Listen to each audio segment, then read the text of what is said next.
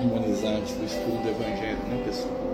Canções maestramente entoadas por anjos esferas sublimadas ao clarão que ofusca o brilho do sol, compadecido, inspirado,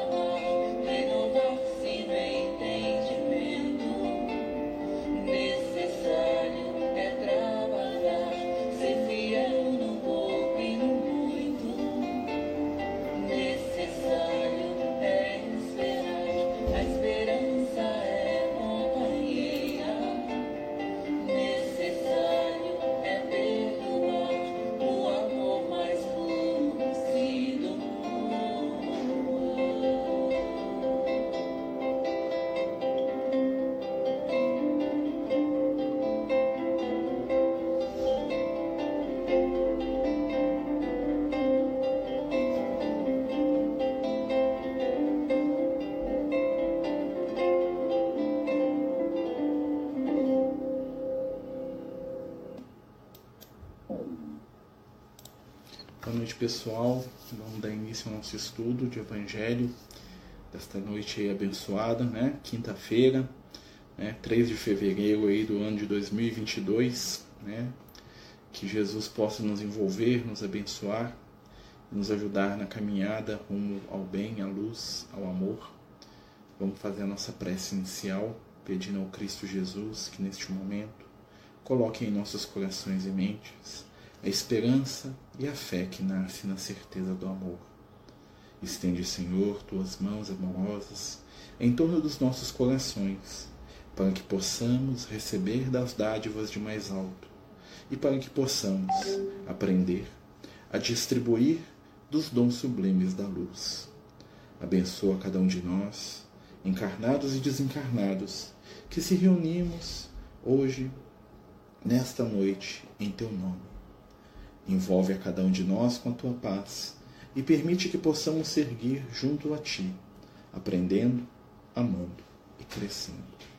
Que a espiritualidade amiga esteja conosco e que os amigos da luz, do bem, em todos os lugares, em todos os lares, possam se unir nas nossas vibrações de amor. Fica conosco, Senhor, que assim seja. Graças a Deus. Então, pessoal, né? Boa noite mais uma vez para todos. Estamos dando seguimento aos nossos estudos de Evangelho, né? Porque estudar Evangelho? O Evangelho é a luz, é o consolo, é a resposta às perguntas. No Evangelho estão contidos aí, né? Não somente a sabedoria, as palavras de amor e a exemplificação de Jesus, né? Como a chave para a solução das nossas dores, das nossas provas, dos nossos problemas. Através do Evangelho nós lembramos o Cristo, nós trazemos de volta o pensamento de Jesus, nós nos aproximamos do seu espírito amoroso e gentil, e assim como há 2000 anos atrás, homens e mulheres se emocionaram, né, e despertaram aí para as verdades do infinito, nós hoje, através do trabalho aí desses companheiros que legaram para nós, né, essas páginas iluminadas, e que muitos deles voltam, né, do mundo espiritual, para poder nos sustentar aí no bem, no trabalho e na luz, a gente está estudando o Evangelho. Né? A espiritualidade amiga está, né, trazendo o conhecimento e a luz, né, neste momento que a gente tanto precisa de consolo, né? E a gente sabe que esse consolo ele nasce das palavras e dos ensinos do Mestre. A nossa amiga Beth aqui está pedindo, né, gratidão a todos que rezaram para o senhor Cid Bey Lance, né, que foi para o quarto. Ah, que bom, amiga. Deus abençoe, né? Que Jesus abençoe a todos que estão necessitados, né? Estejam eles no plano físico, no mundo espiritual, né? Então nós vamos aqui dar continuidade, né? A gente estava aqui no início, né, embalados aí por essa vibração aí, né, dessa música que é uma prece, né, que se chama Vaso Escolhido, né, que fala um pouco aí do Paulo aí, né, que Tim e Vanessa gravaram aí com muito carinho, né? Essa música ela é muito tocante, muito profunda, né? E nos ajuda numa das coisas que o Evangelho mais faz por nós, que é lembrar o Cristo, né? Nós precisamos muito lembrar de Jesus, né? Não aquele Jesus distante no altar, né? Jesus que se coloca acima de tudo e de todos, né? Um Jesus inalcançável, inacessível. Não, né? Nós temos que lembrar e buscar o Jesus próximo, amigo, que se sentava com as crianças, que ria com os homens, que escutava as mulheres, que abraçava os amigos, que caminhava, né, de pés descalços na beira da praia, né, que estendia suas mãos ao leproso, ao doente. Então é muito importante nesse momento que a gente está vivendo trazer essa vibração. Eu lembro que há cerca de 20 anos a gente estava numa reunião mediúnica lá no Francisco de Assis, uma das primeiras reuniões que eu participei. Né? Já tinha a mediunidade, mas assim, a reunião mesmo, assim, no sentido de participante mesmo, assistir, já tinha assistido, né? E aí a gente participou da reunião mediúnica lá na casa. E aí, né, foi a primeira vez que o Liel manifestou na reunião mediúnica. E eu lembro que ele chegou assim, né? A gente teve um desdobramento, né? A gente consegue, né, perceber o ambiente espiritual. E a gente viu, né, o espaço da casa espírita, né, no mundo espiritual, onde existiam inúmeras macas, né, inúmeros espíritos adoentados em recuperação, né, muito semelhante àquele relato que a gente vê lá nos livros do André Luiz, das câmaras de retificação, né, um pavilhão assim, cheio de marcas. Assim, né, e nesse dia, né, havia uma comoção muito grande, inclusive no mundo espiritual, né, o mentor da casa, que na época era um espírito que já reencarnou até, né, depois de alguns anos, e esse espírito estava muito emocionado, ele estava recebendo o espírito que seria o novo mentor da casa, né, ele ia reencarnar, né, e o Clementino, que era o nome do companheiro, ele ia reencarnar e ia assumir o Marco Almeida, que é o mentor atual lá do nosso grupo.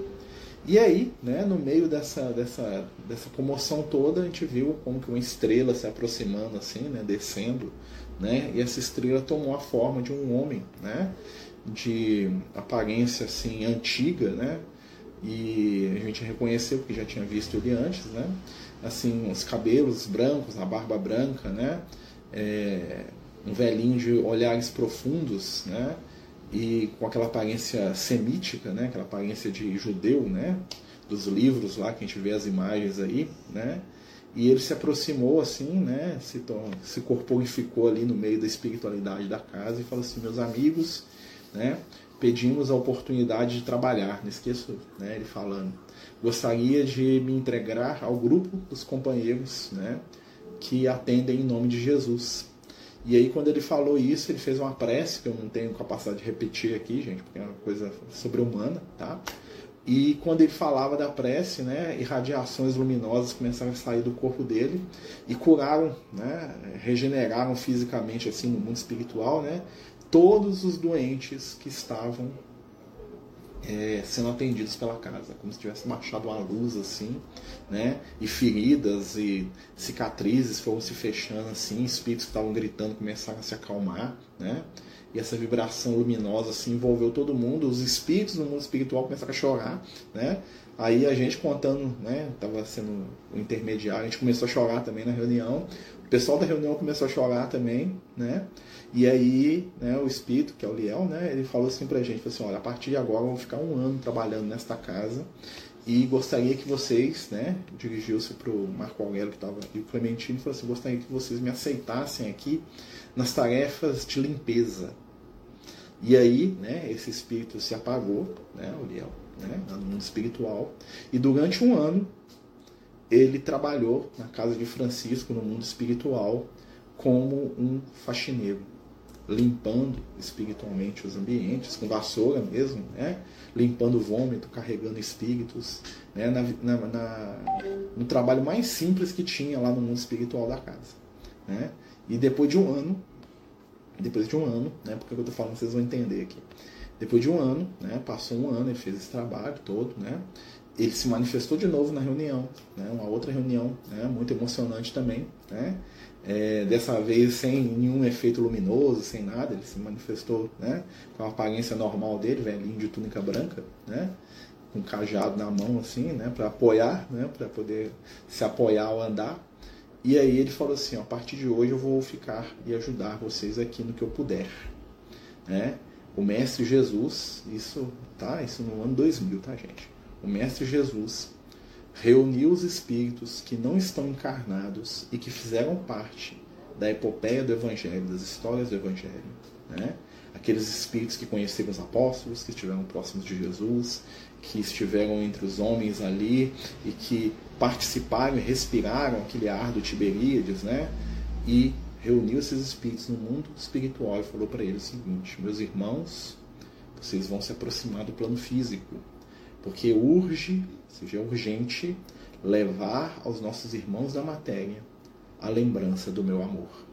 Vocês irão se aproximar dos grupos, das casas, das religiões, aonde quer que vocês tenham afinidade, e vocês vão levar junto de si, né, a suave lembrança do meu amor.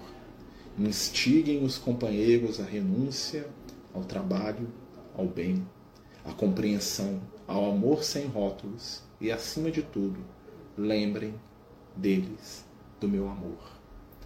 Façam com que eles atendam cada vez mais os filhos da dor, do sofrimento, né? E lembrem a eles que eu estou mais próximo do que eles imaginam, né? Chegada a hora, né, de que aqueles que a humanidade colocou nos altares e pedestais, né, na distância, né, inalcançável, desçam para o chão e com os pés na terra, né, estimulem os trabalhadores do amor.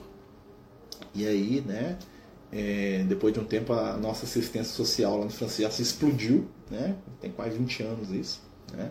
Os trabalhos aumentaram, assim, chegaram os moradores de rua, chegaram os trabalhos sociais, assim, que multiplicaram vezes 20, né? Agora vezes 50, né? E esse espírito falou: devemos reviver o Evangelho. E por isso nós estamos estudando o Evangelho aqui, né? E aí a gente participava de uma reunião de estudo de Evangelho, né? Como eu falei, tem 20 anos que nós estamos numa reunião de estudo de Evangelho, essa reunião aqui de quinta-feira aqui, né, que a gente está fazendo aqui na minha casa aqui hoje, né? Ela começa lá no Francisco de Assis, tem 20 anos, né? Em breve nós vamos estar voltando para lá, se Deus quiser, né? Presencialmente, mas ainda gravando, né?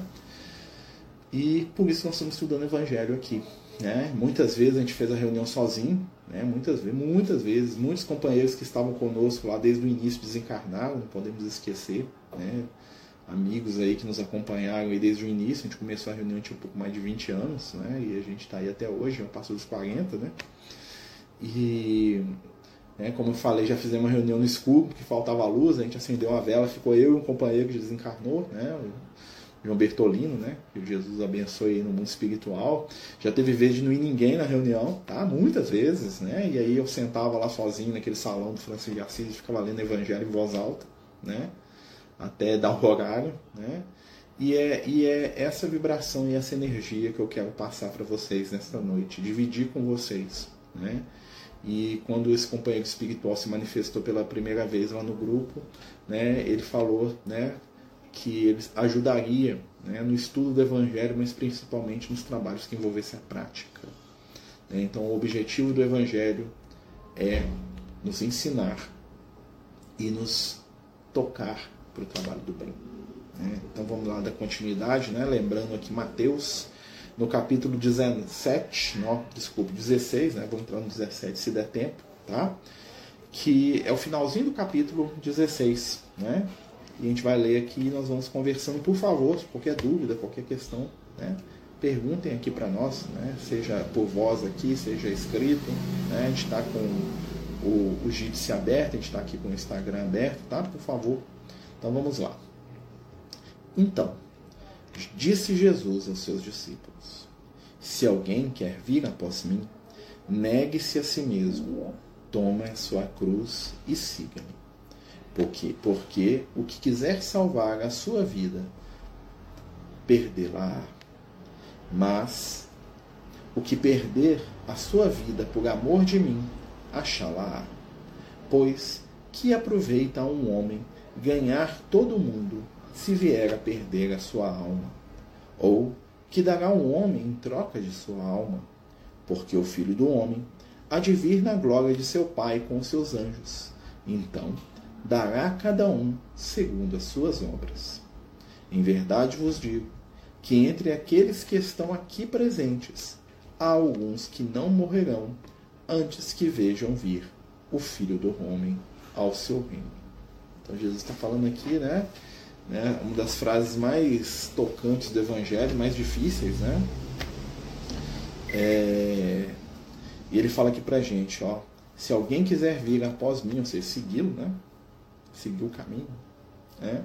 Negue-se a si mesmo, tome a sua cruz e siga-me. Por que Jesus está falando isso? Porque crescimento espiritual é movimento. Crescimento espiritual é movimento. Crescimento espiritual é um dia após o outro. Está sofrendo? Um dia após o outro. Caiu por um vício, por um erro, por um engano? Amanhã vai ser diferente. O segredo da evolução e da melhora espiritual e da cura das nossas mazelas íntimas é seguir em frente. E Jesus fala de tomar a nossa cruz, né? Ele já dá um exemplo. Por quê? Porque na época de Jesus, normalmente os condenados à morte, né, eles eram obrigados a carregar a própria cruz até, né, o ambiente lá onde eles seriam crucificados. Isso quando eles não eram crucificados nas árvores, né? Era muito comum crucificar as pessoas nas árvores, tá? Aqueles madeiros bonitinhos que a gente vê na igreja, né? Aquilo ali estava longe de ser verdade, tá, gente? Normalmente era um trem bem rústico mesmo, uns pedaços, uns galhos de árvore, né? E quando não tinha, a pessoa era crucificada onde dava, na parede, onde dava, tá? Então, assim, era muito comum isso, tá? Mas quando Jesus fala pra gente carregar a nossa cruz, ele fala pra gente enfrentar a nossa prova. O segredo de vencer uma prova é enfrentá-la. Né? Tem uma frase que o Lucas sempre me fala, né, quando a gente encontra alguns companheiros que estão passando dificuldade, ele fala assim, ó, diz para ele o seguinte, ele está passando pela prova, porque tudo passa. Né? E ao invés de cair e falar assim, nossa, né, eu estou vencido, derrotado, não, você venceu até aqui, você carregou a sua cruz até aqui. Então vamos carregar um pouco mais. Né? Nada nos impede de ajudarmos uns aos outros a carregarem as suas cruzes. Né? Mas é fundamental que a gente siga. Somente está morto, né, aquele que paga, né? O Felipe estava lá, ó, no primeiro dia da reunião, né? Felipe aqui, ó, nosso amigo Felipe estava lá, né, Felipe? Primeiro dia, né? Estava lá na mesa, lá no salão de cima do Francisco de Assis, quando era na casa da Dona Luzia. O Felipe estava lá, né, Felipe? Lembro disso. E vários outros amigos aí, né? Alguns estão lá no plano espiritual já, né, meu amigo? 20 anos isso, estão ficando velho. Né? Por quê? O que quiser salvar a sua vida, perdê-la. Essa frase de Jesus, né, muitas vezes as pessoas entendem como uma coisa negativa. Né? Quando Jesus está falando de salvar ou de perder a vida, ele está falando daquilo que nós damos atenção. Né? O segredo da espiritualidade não é abandonar a nossa vida material, é colocar as coisas no seu devido ponto de equilíbrio. Ou seja, a matéria ela é um instrumento para aprimoramento do espírito. E não o espírito é um canal para ajudar a gente a melhorar na matéria. Né? E isso mesmo, Felipe. Lá onde a gente fazia a reunião, era tudo lá em cima, né? A educação mediúnica, a reunião mediúnica, a reunião de estudo, era tudo no mesmo lugar. Né? Só tinha aquele espaço, né? Mas assim, foi muito bom. Né? Graças a Deus que teve.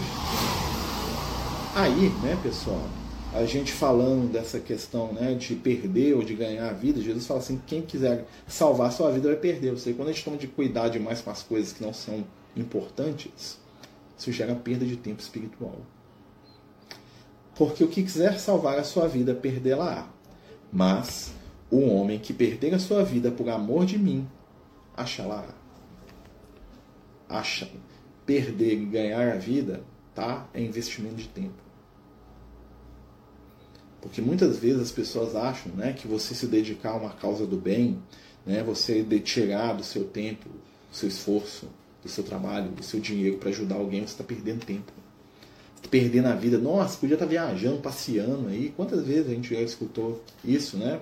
Nossa, você tem que tirar uma folga aí, né? Não, mas todo dia tem cesta básica, tem negócio de casa espírita. Pelo amor de Deus, livra disso, né?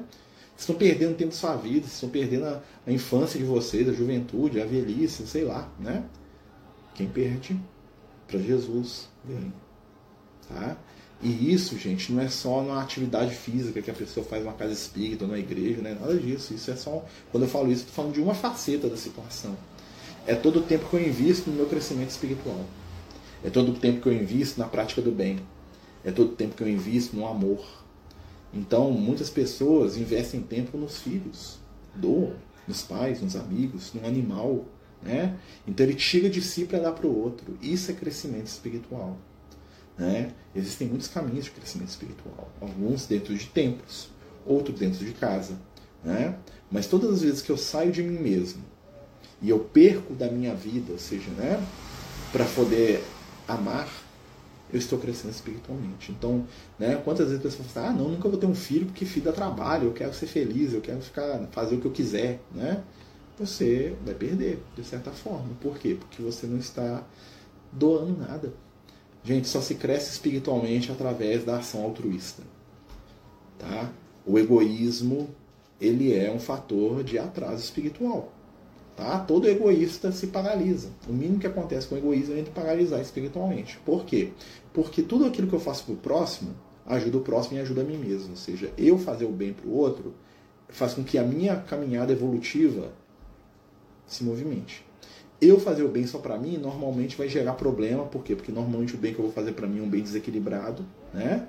Vai roubar o meu tempo que eu podia estar fazendo algo mais útil, né? E muitas vezes vai me levar ao quê? Ao egoísmo. Quer dizer que eu não tenho que fazer nada para mim? Não. Quer dizer que naturalmente essas coisas vêm. Até uma frase de Jesus que explica isso de uma maneira muito simples. Buscai primeiro o reino de Deus e tudo mais será acrescentado. Olha só que interessante. Quando a gente fala buscar primeiro o reino de Deus, né? Aonde que vem o reino de Deus? Jesus vai falar aqui disso aqui. O reino de Deus não é na igreja, não. Não é na casa espírita, não. O reino de Deus está dentro. Busca primeiro o reino de Deus. Ou seja, busca primeiro se equilibrar espiritualmente consigo mesmo. Né? Escutar a voz do Pai que está falando com você através da consciência. A gente quer não ouvir de jeito nenhum, né? Porque às vezes incomoda. Quando eu entro nesse equilíbrio comigo mesmo e escuto a voz do Pai que está no céu, as coisas começam a melhorar. Então, qual que é a ferramenta? Um dia de cada vez. O pessoal do AA, né? Que quando eles criam o AA, né? Não sei se vocês sabem disso, né? O mote do AA é vencer um dia de cada vez. Ou seja, ficar sem beber um dia de cada vez. Né? Então, você venceu um dia, você venceu dois. Aí, por isso que, normalmente, quando a pessoa participa do AA há muito tempo, ela fala assim, estou há tantos anos e tantos dias sem beber. Por quê? Porque é uma vitória cotidiana. Né? E atrás disso tem uma questão muito interessante, profunda, né? Então, assim, a gente que está de fora, né? A gente percebe que isso aí é o mais certo. A espiritualidade realmente tocou lá quando eles criaram essa organização que está no mundo inteiro, né? São os Alcoólicos Anônimos, tem várias diferenciações, outros nomes, né? Para atender outras áreas de viciação, né? Mas a prática é a mesma. Nós temos que vencer um dia de cada vez. Quando nós vencemos um dia de cada vez, nós nos equilibramos, nós conseguimos caminhar espiritualmente. Olha só. Aquele que perder a sua vida por amor de mim, achá-la. Porque vai achar o sentido da vida. O sentido da vida é a nossa história construída. Tem uma mensagem que eu gosto muito, que o Liel mandou. Não sei se foi o Liel, foi o Lucas, no dia do meu aniversário. E em determinado momento da mensagem, ele fala o seguinte: o que importa, né, são os corações que foram consolados, os sorrisos que foram deixados, os amigos que foram atendidos. Ou seja, o que importa é o que nós produzimos de amor no nosso caminho. Né? E eu gosto muito dessa mensagem, porque eu acho que se a gente lembrar disso, nós vamos ver que as nossas ações no bem, elas não são inúteis. Tá? Não é inútil uma mãe que perde noite de sono pelo filho, não é inútil um pai que perde noite de sono pelo filho, não é inútil trabalhar por aquilo que a gente acredita, não é inútil se dedicar a fazer o bem, não é inútil confiar e ter esperança de novo, não é inútil perdoar, não é inútil compreender, não é inútil fazer o que é certo pelo certo. Não é inútil. Nós só vamos ver o rastro do nosso caminho espiritual quando a gente chegar no mundo espiritual, olhar para trás. Vai ver umas lamazinhas, né? Porque faz parte, né? Tem uma luz, né? A lama que a gente mesmo cria, né? Mas vai ter alguns rastros de luz, né? E os momentos de luz que a gente vai ver quando a gente olhar para trás, né? Na nossa encarnação, vão ser os momentos que a gente deu aquilo que a gente queria receber. Isso é muito importante, principalmente nesse mundo do século XXI que nós estamos vivendo, onde o egoísmo está gritando mais alto do que nunca. No século XIX, o Kardec, preocupado com os problemas do ser humano, pergunta à espiritualidade qual é a maior prova do ser humano. Os espíritos falam: o egoísmo, chaga da humanidade. Essa chaga da época do Kardec vive uma ferida aberta e pululenta hoje, né? Porque as trevas nos fizeram, né? Eles fizeram um trabalho muito, né, interessante, no sentido negativo, de associar egoísmo com felicidade. As pessoas, né, aprendem que felicidade é ser egoísta. Ou seja, na nossa época, nós achamos que ser feliz é ser egoísta, fazer o que eu quiser, né? E aí nós sofremos. Por quê? Porque nós já queremos mais do que ser egoísta. Nós queremos voltar além, né? Mas vem Jesus aqui, ó. Pois que aproveitará a um homem ganhar todo mundo se vier perder a sua alma? Que interessante, ele está falando assim, ó. O que adianta eu ter todas as experiências materiais se isso custar o meu crescimento espiritual? Se isso servir de entorpecente espiritual? Prazer, para muitos de nós, né, segundo a espiritualidade amiga, muitas vezes funciona como um entorpecente espiritual. Por quê? Porque eu me entupo de prazer, né? Seja ele prazer num ato repetitivo de vício, né? Porque tem prazer na bebida, tem prazer na droga, tem prazer no sexo, tem prazer na vaidade, tem prazer em ser o mais bonito, mais inteligente, todo mundo te elogiar, né? Então aquilo se torna um vício. E aí esse vício entorpece o meu espírito e eu deixo de olhar para aquilo que eu preciso trabalhar em mim mesmo. E eu fico desesperado procurando cada vez mais. Vocês já perceberam que muitas pessoas famosas, artistas, né? E eles ficam doentes quando a fama deles diminui um pouco. Político, quando não é eleito, né, entra em estado de depressão, sofre. Artista, quando, né, ele fazia lá um vídeo na internet lá, que dava 1 milhão de visualização, agora tá dando 500 mil, o cara entra em depressão, né? Por quê? Porque a felicidade dele tá em ser visto. A felicidade dele tá do lado de fora. E aí, hoje, nós estamos num momento, né, e a gente está falando isso para poucas pessoas, nós somos poucos, né? E por que nós somos poucos? Porque estar acordado no meio dos que dormem é difícil, né? Estar acordado é difícil, meus amigos, né? Você quer ser diferente, você quer despertar, né? Você quer sair do mesmo, nós todos queremos, né? Nós estamos cansados do ciclo de reencarnações, né, da roda vai e volta para o mundo espiritual, repetindo os mesmos erros, as mesmas ilusões, aí a gente está cansado. Vocês não sentem isso, não? Se vocês estão aqui é porque vocês sentem isso, né? Uma estagnação da vida, né? O que isso quer dizer? Somos espíritos antigos, repetindo situações, nós já não damos mais conta de repetir. Então está na hora de seguir o caminho sobremodo excelente, como diria o Paulo de Tarso, né? 2000 anos atrás o Paulo percebeu, Jesus virou para ele e falou assim: até quando você vai recalcitrar, meu filho? O que Jesus disse para o Paulo? Ele falou assim: meu filho, até quando você vai bater, dá burro em pão de faca? Tô aqui te chamando para a luz, aqui, você está enfiando a testa na parede, aí, até quando você vai ficar nessa, meu filho? Aí o Paulo, opa, né? Vou tentar aqui, né? Por quê? Porque é um momento de despertar. Nós somos igual o Paulo no deserto, né? Nós caímos do cavalo, da nossa ilusão, né? E cair do cavalo às vezes é bom, né? Nós estamos ofuscados por uma luz espiritual muito grande, né? Que é o conhecimento, que é as verdades eternas, que é saber que existe vida depois da morte, que a espiritualidade existe, que o bem existe, né? Então a gente fica meio ofuscado, meio, que é isso? O que nós estamos fazendo aqui? Onde que eu estou? Quem eu sou? Né? Ao mesmo tempo, nós estamos no deserto, ou seja, nós estamos numa situação onde não tem estrutura nenhuma para a gente lidar com isso, a gente se sente sozinho, né?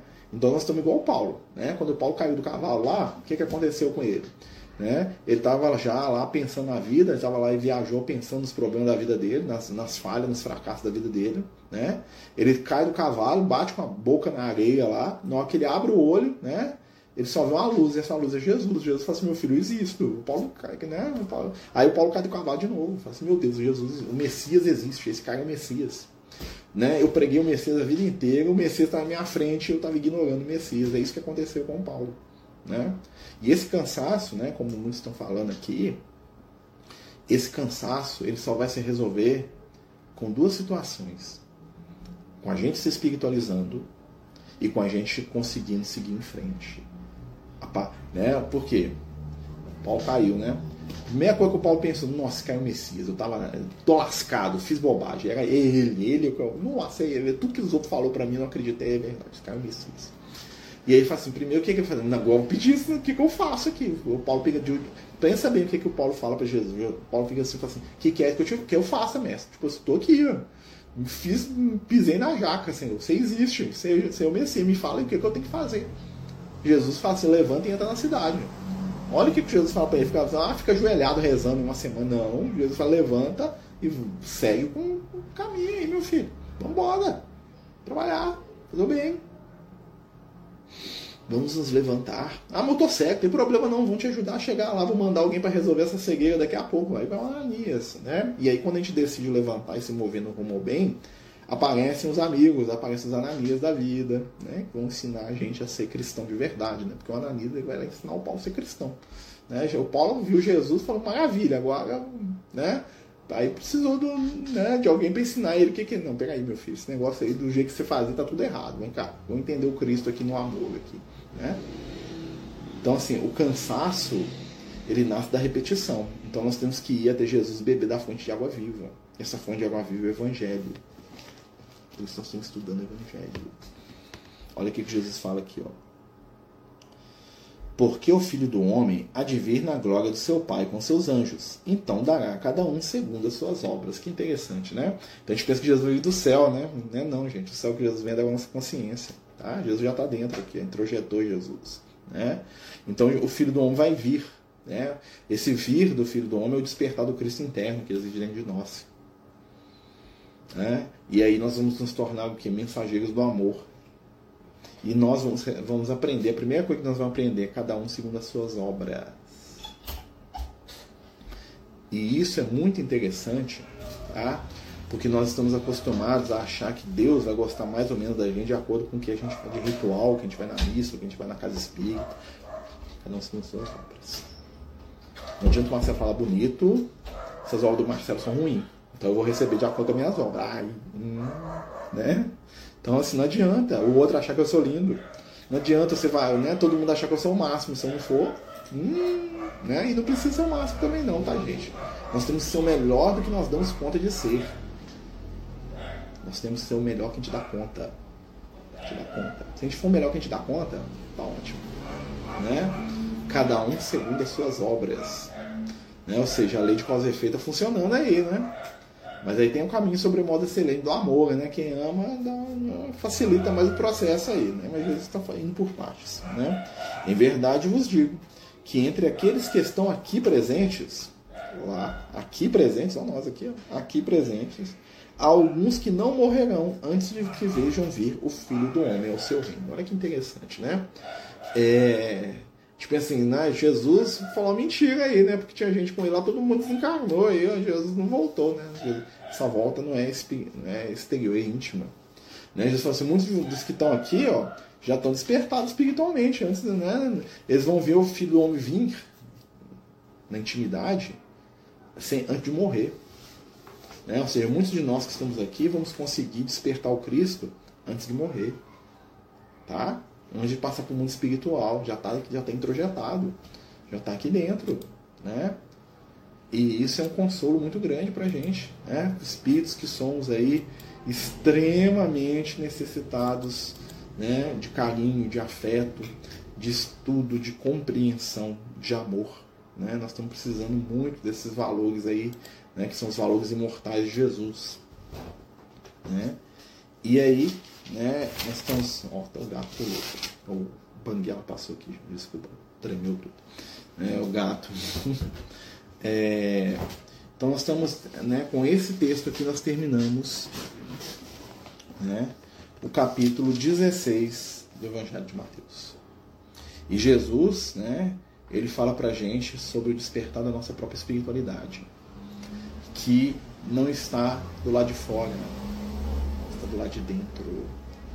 Não se espiritualiza através de templo, de ritual, de forma de sentar, de forma de levantar, de quantidade de prece. A gente se espiritualiza com um despertar de consciência.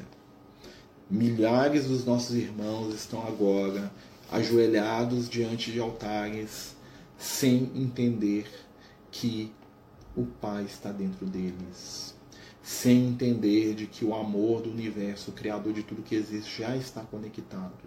Eles não precisam de um pastor, de um padre, de um médium. Eles precisam apenas olhar para dentro de si mesmo e escutar a voz que está falando lá no coração. Só que essa voz nos convida ao quê? A ser melhores, a perdoar, a compreender, a amar, a respeitar e a enxergar o outro como nosso igual. E este é o nosso grande desafio, porque nós queremos e vivemos em conflito. O conflito nos alimenta. Eu estava vendo essa semana o pessoal reclamando, por exemplo, do Big Brother, a pessoa que vê Big Brother. Eu acho que eu assisti o primeiro, alguns episódios, e olha lá. Que eu não sabia o que era. E quando eu vi o que era, não me interessei mais. Nada contra quem gosta, tá, gente? Mas eu não gostei. E aí o pessoal falando que o Big Brother tá ruim porque não tem conflito. Não tem briga. As pessoas querem briga, disputa, como diz o outro, quer treta. Por quê? Porque isso é o reflexo da intimidade de cada um. Vivemos em espírito, a gente toma nosso pensamento. Por isso que poucos buscam espiritualidade. Porque a espiritualidade tem propostas que muitas vezes ainda não tem ressonância na intimidade de muitos companheiros. Não tem ressonância porque não é aquilo que os companheiros desejam para si. Opa, cuidado. Vai ganhar gatinha aqui. Calma, filha. Vem cá. Ah, meu Deus, é uma gatinha bagunceira aqui. Dá um oi pro pessoal, dá? Aqui, ó. Isso aqui. Não, você não quer não? Então tá, fica aqui um pouquinho comigo. Aqui, gente. Isso aqui é a nossa história espiritual. Aos olhos da espiritualidade, nós somos aqui, animaizinhos ainda. Como explicar para esse ser que está aqui no meu colinho, aqui, ó, miando, o destino dele? Tem como virar para ele e falar assim: ó, minha gatinha, eu gosto muito de você, um dia você vai ser um ser iluminado, vai sair do reino animal, vai aprender coisas, vai pensar, compreender, o universo te espera aí em milhares de encarnações futuras. Ela não tem capacidade de entender. Muitos de nós ainda estão vibrando nas experiências materiais mais simples ainda, Sua alegria é a comida, a bebida, é a relação sexual, São os prazeres transitórios. Estão vivendo e sendo o que são. Assim como eu não posso exigir, que a minha gatinha aqui, minha amiguinha aqui, me entenda, ela não me entende. Eu estou falando aqui para ela, o que eu falo aqui é só um barulho qualquer, Ela entende o meu toque, ela entende o meu braço, que está segurando ela, Mas ela não entende quando eu converso com ela cognitivamente. Ela entende o tom da minha voz, a vibração, Então a vibração do meu sentimento por ela, ela vai entender, Então muitas vezes a espiritualidade amiga não traz pra gente algumas respostas que a gente tanto quer, porque nós ainda somos incapazes de compreender o contexto geral, Ela pode sentir aqui, ó, no meu colo, que ela está incomodada, ela quer descer, mas ela não sabe por que ela está incomodada. Ela não sabe verbalizar isso ainda. O máximo que ela vai fazer é dar uns miados aqui, dar uns rosnados aqui, umas bufadas aqui pra mim. Não é verdade?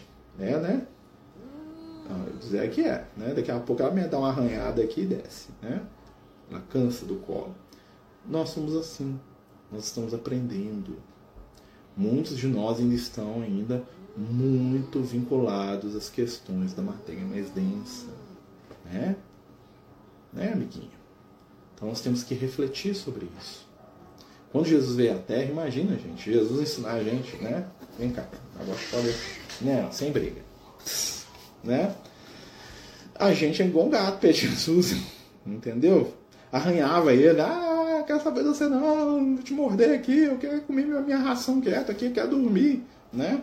Tanto é que a gente quer da espiritualidade comida e bebida, né? Felicidade pra gente, né? O Leão uma vez me falou assim, gente, a gente estava estudando Evangelho, né? Sempre que a gente estudava o Antigo Testamento, o Leão que normalmente era o Lucas, mas às vezes o Leão aparecia ela para dar umas aulas pra gente, né? E aí uma vez ele falou para mim o seguinte, falou assim, olha, a construção de raciocínio do povo de Israel, né, ele sabe, né, ele estava lá desde o início, né, Israel é com ele, né, ele falou assim, a construção de raciocínio do reino de Israel, ela reflete o estado espiritual da humanidade. Aí ele falou assim, olha, para o homem e para a mulher de Israel, do Israel antigo, da época, né, dos profetas, da época de Jesus, felicidade, basicamente, era o quê? Era ter os seus sentidos atendidos. Então, né, dentro do conceito do homem de Israel, né, o que é ser feliz? 3 coisas. Riqueza, saúde, filhos. Então, se a pessoa tinha filhos, ela era um homem feliz. Se ela tinha saúde, ela era feliz. Se ela tinha riqueza, ela era completa. Né? A prosperidade, a longevidade, né, e a riqueza. Por isso, né, que vocês vão ver lá que os grandes personagens do Antigo Testamento, né, Saul, Rei Davi, sei lá quem mais, Jó, né, inclusive os personagens míticos, né, que são os personagens que não existiram, né, quando vai descrever eles, o que eles tinham muito? Fulano de tal tinha filhos e filhas, viveu, sei lá, 600 anos e tinha muito dinheiro e viveu longa vida. O que é? Aquilo ali era ser abençoado. Ou seja, quase que... O que é ser abençoado com minha gatinha aqui, gente, que está aqui atrás? Ter comida, ter um lugar para dormir, né? E poder atender os seus instintos.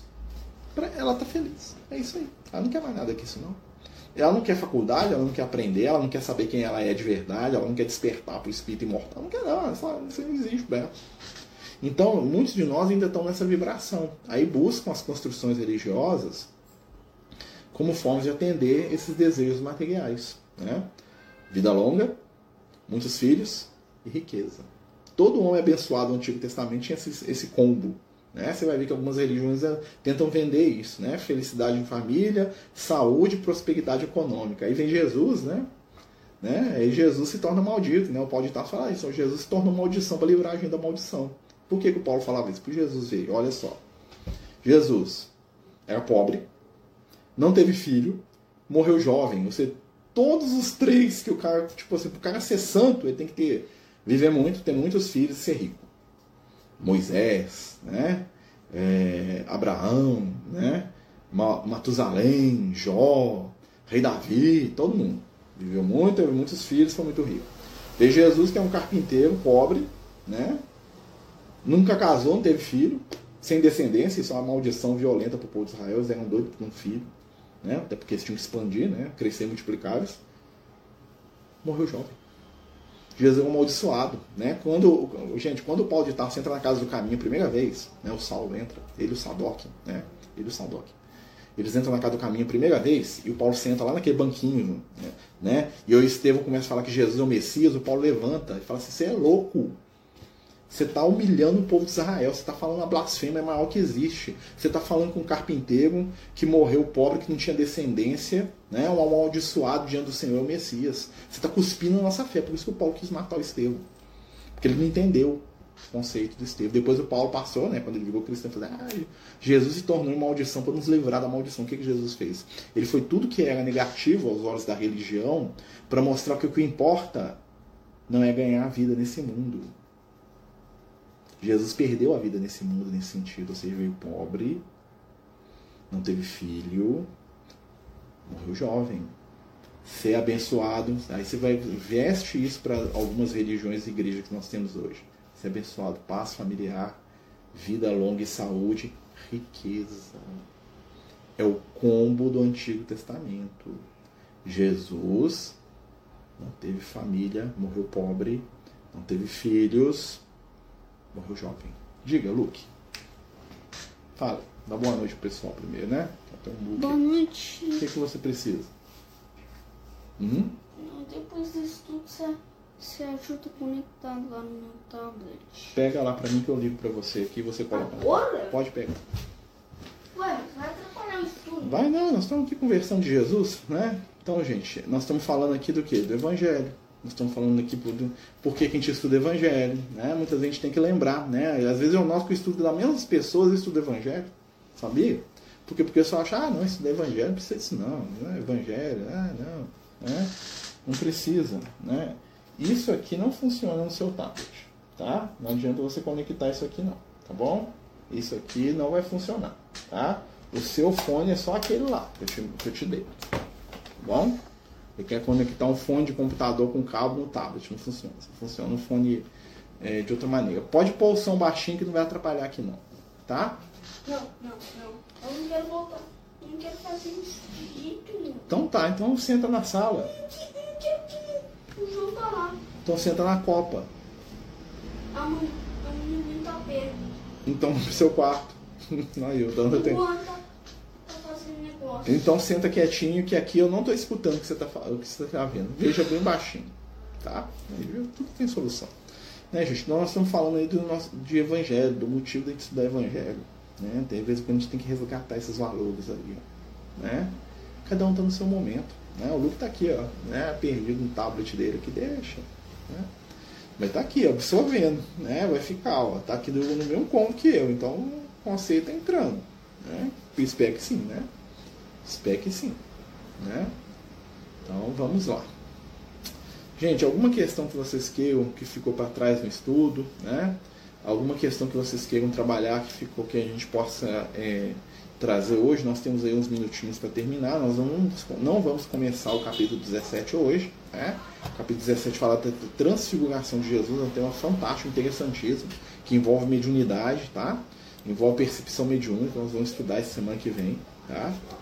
Mas a gente não vai entrar nesse tema aqui hoje, tá bom?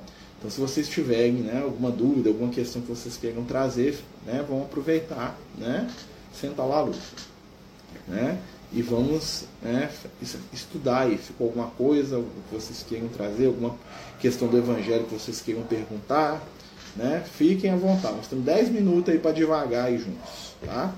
Por favor, nos ajudem aí.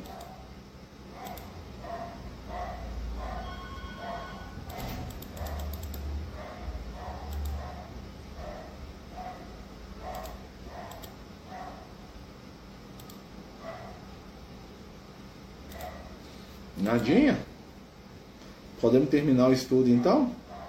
Né? Porque às vezes também está sem, né, sem o que falar também, porque o texto acabou aqui, né? Então senão a gente vai ficar aqui, né, só, né, enchendo linguiça aqui, isso não é muito legal não, né? Então a gente pede aí, né, se ninguém tiver nenhuma dúvida, nenhuma questão, nós vamos, né, interromper o estudo e voltamos, né, na semana que vem, né? Lembrando que amanhã a gente tem tratamento espiritual, né?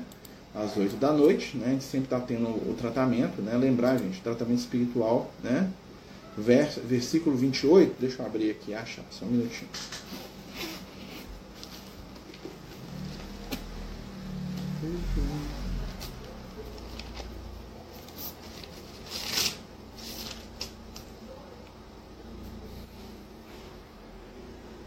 Em verdade vos digo que entre aqueles que estão aqui presentes há alguns que não morrerão antes que vejam vir o Filho do Homem ao seu reino. Olha que interessante, né?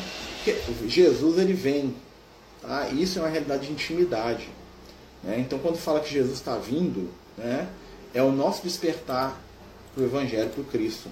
A gente pode dizer que Jesus veio para o Paulo de Tarso quando encontrou com ele em Damasco, quando ele viu o Ananias, quando ele aprendeu o Evangelho, quando ele começou a se tornar um homem de fé. Foi ali que Jesus veio para ele, tá? Jesus vir do céu, olha só, né? Jesus vir do céu, né? É Jesus vir num despertar de consciência, da nossa consciência. Então, assim, Jesus, ele vai vir em momentos diferentes para cada um de nós. Por quê? Porque cada um de nós vive, né, a seu momento, a sua maneira, o seu despertar de consciência. É algo íntimo, né? É algo que muitas vezes passa despercebido à multidão. O despertar espiritual, ele não grita, ele não faz barulho, ele é um fenômeno que está lá na intimidade. Às vezes sinto que quando nos espiritualizamos, ficamos meio sozinhos. Crescer, né? O crescimento espiritual ainda é um movimento de solidão. Os espíritos falam que para crescer espiritualmente, tem um texto muito bonito do Chico, né, do Emmanuel, que ele fala que à medida que a gente sobe, né, em torno de nós aumenta a claridade, mas o silêncio. Olha a frase, olha que interessante. Em torno de nós, a claridade, mas o silêncio. Onde aqueles que nos acompanharam nos primeiros passos na caminhada? Aí ele fala assim, de certo, estão ainda jazidos no solo. Né? Então ele compara a subida da montanha. Né? Chega um momento que você olha a montanha, você está sozinho subindo a montanha, e aqueles que estavam te acompanhando estão lá embaixo ainda. Né? Mas isso faz parte. Por quê? Porque na medida que você sobe, você ganha recursos e você consegue voltar, né? Para ajudar aqueles que você ama. Né? Por isso que uma coisa que os amigos espirituais sempre falam, quer ajudar alguém, quer fazer o bem, né? Cresce espiritualmente. Marcelo, é possível dizer que confundimos felicidade com alegria e prazer? Sim, nós confundimos felicidade com satisfação. Né? Ou seja, feliz para nós é quando nós estamos satisfeitos. E aí nós vamos aprender com a espiritualidade, com o Cristo, que a verdadeira felicidade é o quê? É a consciência tranquila do dever cumprido. E é difícil para a gente entender, né? Porque para nós a felicidade ainda é uma conquista externa, né? Porque nós nos satisfazemos com coisas externas, nós nos satisfazemos com aquilo que impressiona os nossos sentidos. Né? O que é o prazer se não algo que impressiona o nosso sentido? Então eu como muito, eu estou tendo um prazer sensorial, meu paladar, né? Eu tenho uma relação sexual, eu estou tendo um prazer sensorial, físico, de tato, né? De contato, né? Eu estou escutando alguém falando bem de mim, eu estou tendo um prazer sensorial. Eu estou olhando para uma casa que eu construí, eu estou olhando para uma conquista material que eu tenho, para um diploma, né? O que é isso? Um prazer sensorial, né? Observem que cada uma dessas situações, né, ela vai gerar na gente fatores de descobrimento espiritual diferentes. Até determinado momento, né, isso é necessário. A felicidade também nasce, né, do nosso desejo de estar bem. Não está errado isso, não. O que acontece é que chega a determinado momento da nossa evolução que isso já não é mais suficiente. Né? Então, o que agrada a minha gatinha aqui e deixa ela muito feliz, talvez para mim, né, para o Marcelo, já não é uma felicidade duradoura. Já não é uma felicidade que vai produzir um resultado que me deixaria, vamos dizer assim, né, satisfeito. Por quê? Porque só dormir o dia inteiro, só comer, né, e ficar aqui na minha cama aqui, né? Eu não ia dar conta disso, não é felicidade para mim. Para ela é a felicidade, ela tá ali, ó, viva, né? Ela tá ali vivenciando a experiência da melhor maneira que ela dá conta. Para ela tá ótimo, né? Para ela tá fantástica essa experiência, para ela tá bom demais, né? Para ela essa experiência é tudo, né? Para ela essa experiência é mais do que ela precisa, é o necessário para a caminhada evolutiva dela. Para mim não, eu quero mais. Um espírito mais velho que eu, a minha experiência de matéria, para um espírito mais antigo, mais velho, né, com mais aprendizados, não é suficiente. Vocês estão entendendo? Né? Então, assim, à medida que a gente vai crescendo espiritualmente, nós vamos percebendo, né, e vamos aprendendo essas lições. Lições que vão nos ajudar a desenvolver valores, que vão nos ajudar, muitas vezes, a desenvolver a nossa própria humanidade. Né? Que é o grande segredo, é de desenvolver a nossa humanidade. Né? E eu estou sozinho nessa caminhada. Ninguém da minha família está na mesma busca que eu. Dificilmente estão. Né? Pense que aqueles que te amam, que estão lá no mundo espiritual, né, eles também estavam sozinhos e você não os percebia. Agora chegou a sua hora. Né? E assim vai chegar a hora daqueles outros que não percebem hoje.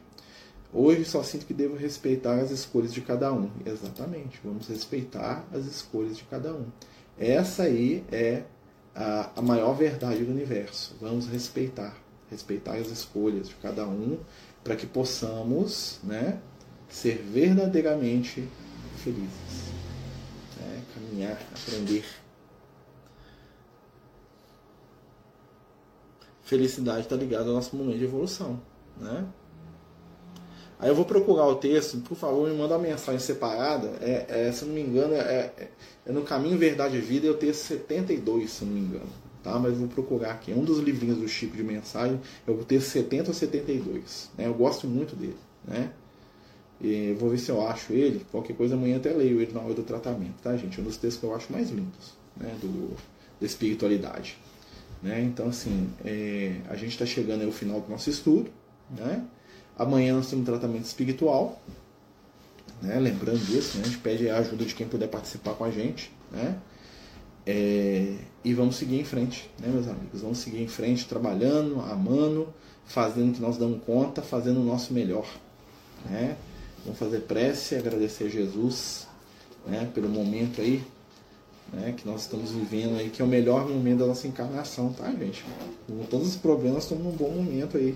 Né, a oportunidade de crescer, né?